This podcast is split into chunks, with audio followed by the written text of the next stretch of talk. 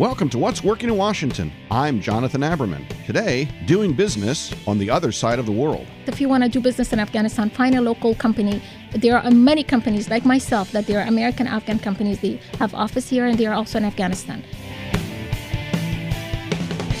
The Global Cities Initiative recently pointed out that the Washington, D.C. region is 99th out of 100 metropolitan areas for exports overseas. This is not something our local business base does well, but a growing number of people believe that for this region to grow, we must master exporting. Miriam Atmar is founder and CEO of MAIH Group, a global consulting and contracting firm that helps American companies interface with a surprising market opportunity. Miriam, thanks for joining us. Oh, thank you for having me. As companies here in the region look to expand, apparently Afghanistan provides a lot of opportunities right now. That's right. Afghanistan has a tremendous amount of opportunity for business. It's like a raw country that you can do so many business, but you have to uh, start the right way and, and uh, find the right businesses through the local people of Afghanistan. I think this is one a big mistake that uh, international uh, companies or, or even government made in Afghanistan is that um, they did not engage, in many cases, Afghan people, local Afghan people. And that's a mistake because um, Afghans like to b- do business with Afghans. And, and Afghanistan is a very tribal country. You need to know the people, you need to know the locals, the, the tribal, the tribal leaders, um, and know the language. So it's important to, if you do, if you want to do any business in Afghanistan, to engage Afghan people.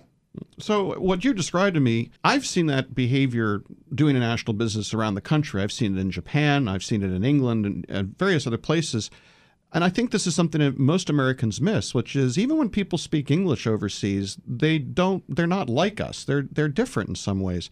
You do business in the UK as well, for example. For American business people, cultural sensitivity is important. What else do you think that Americans need to understand and appreciate to do business successfully in Afghanistan or, or other countries? To be sensitive about their culture and understand the culture the culture and, and the way of their living and start a dialogue with them and, and become friends that's the only way you can win in Afghanistan. Mm-hmm. To be their friends and, and understand their culture and, and, and respect their culture. Again, you know, uh, get get the locals involved and, and make them understand that why you're there and what type of business.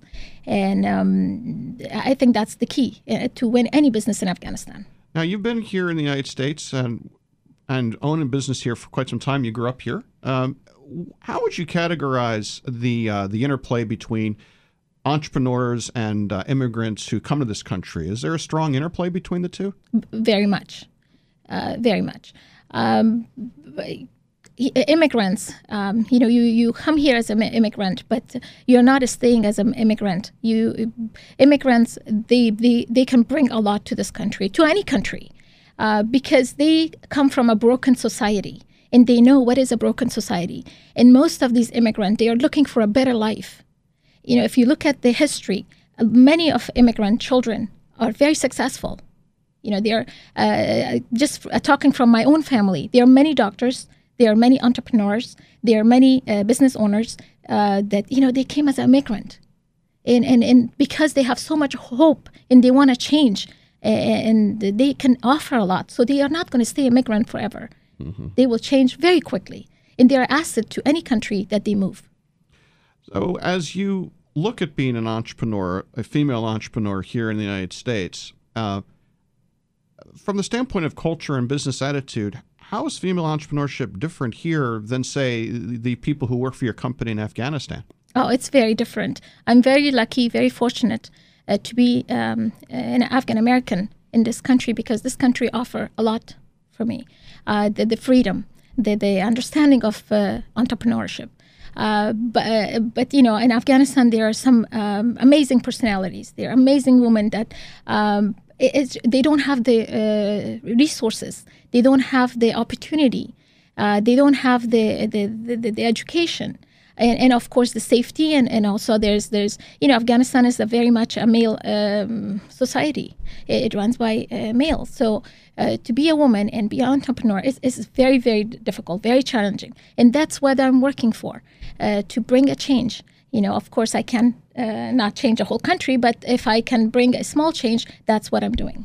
As we look at the opportunities, you mentioned that Afghanistan is a place where our local businesses should look. What type of businesses or technologies or so forth. What are you what are you looking for to help rep over in Afghanistan, or what do you where do you see the big opportunities right now?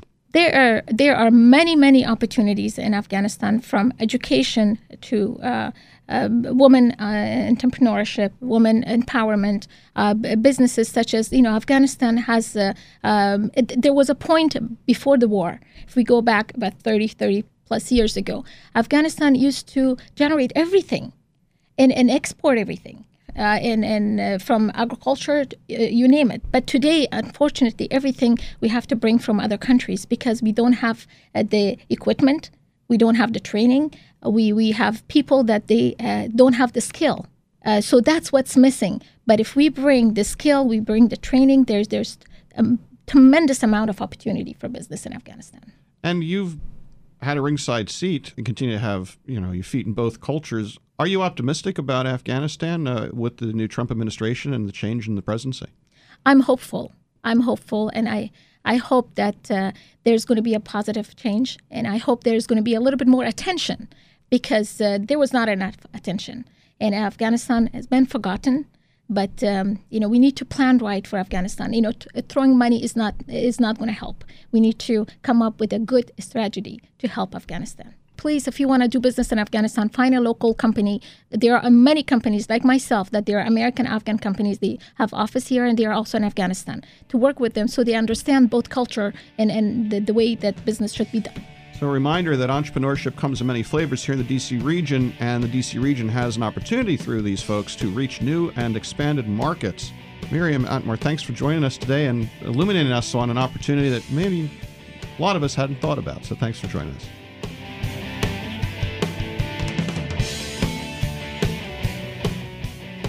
And that's been another episode of What's Working in Washington. I've got to tell you, we've been doing this show now for two and a half months, and it is absolutely incredible how many people there are in this region that have great stories to tell. And when they come into the studio, how they come up with other story ideas as well. But make no mistake, this program is about all of you.